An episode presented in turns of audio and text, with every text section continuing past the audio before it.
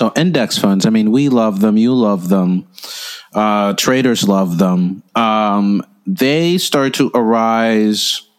I, you know, MacKenzie kind of pinpoints this with the rise of or the push of a specific executive at Wells Fargo Bank who comes into uh, Harvard Business School after serving the Navy, getting a degree in engineering, and just complaining that when it comes to finance, there's just all this institutional bullshit. There's no theory. You know, this is someone who goes on then to work at Wall Street. He takes uh, post grad classes at NYU's Courant Institute, which was a center of mathematical research.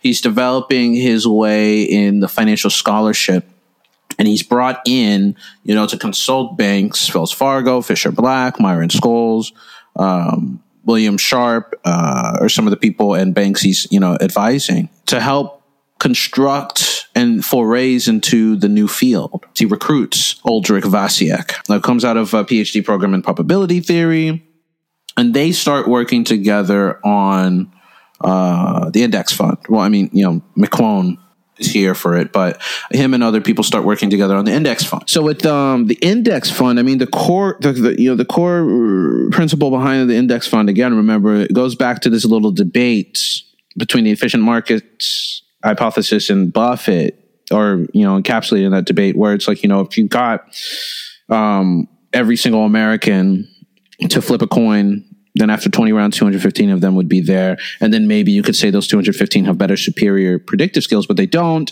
And then the debate about whether actually they do have better predictive skills because they're coming from the same cluster of institutions that have taught them to think about things in a certain way, right? But here, the, the, you know, they're saying, hey, look, you know, people who are actively choosing stocks, these investment managers aren't outperforming the indices, and that this doesn't even begin to take into account, you know, the high, the, the cost of transacting, right? Uh, the, the cost of com- on the sales, on commissions, on fees, you know, moving the money around. All of it means that managers end up losing a lot more money than they would if they just simply parked it in, uh, in an index. So why not turn this theory proposed by Jensen, where we take every stock and we buy a bit of every stock and we put it into an index? Why not we? Why not turn that into an investment strategy? Um, in an interview with McQuown, you know, MacKenzie writes that if conventional investment analysis had to be thrown away because markets were efficient, then why not simply invest in a portfolio that encompassed the market? For example, by including every stock in the S&P 500 index in proportion to its market value. Now, people did not fuck with this idea. um, um, they did not like uh, specifically securities analysis who thought that quote they believed they could discern stocks inherent worth and thus distinguish good from bad investments. Quote they though they thought we were crazy says Oldrich Vasicek they said you want to buy all the dogs you just want to buy whatever garbage happens to be traded.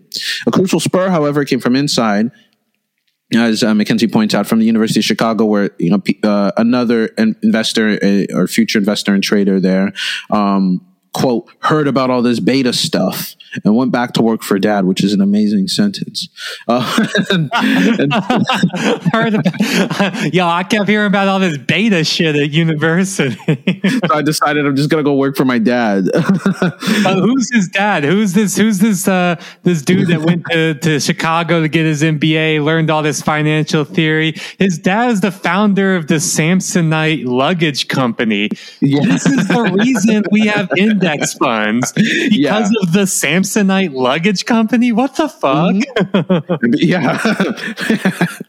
oh my god, isn't it's that great? Such a weird turn of history. Like our economy looks drastically different because the Samsonite luggage company was like, all right, I guess uh, that's we'll, we'll, put our pension fund in some newfangled thing called an index fund just because my son heard about it at, at, at college. yeah, no, literally, he, he, he just saw, he was like, why was our, why is our, he's, you know, he's like, what's up with our pension? Why is it invested in, in all these mutual funds? Right.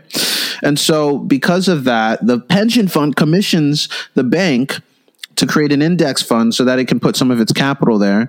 And Wells Fargo, you know, in of itself was in a good position to do this because it didn't really have a lot of uh, clients who were interested in actively managed stock picking funds. And so here you, the case that you have to make to your clients is look you're not already you're not doing this shit already. And even if you were the costs are higher than simply parking your money in a fund.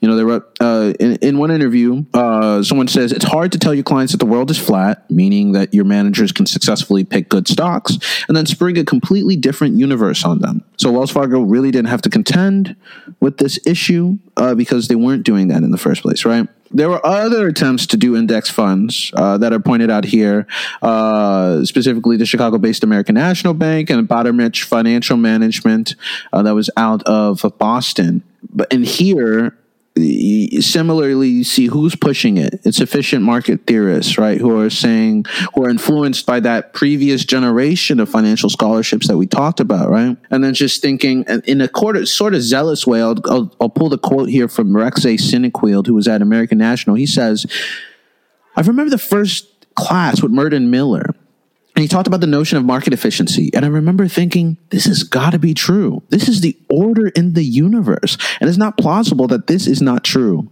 Okay. All right. So that that's basically the sort of zealous aura around the people who are doing index funds. And and the people who are resisting it are insisting that, you know, they're able to pick out the the gold from the garbage. They're able to pick out um, you know, how stocks actually work and how they're trading. And furthermore, indexing is quote un-American right?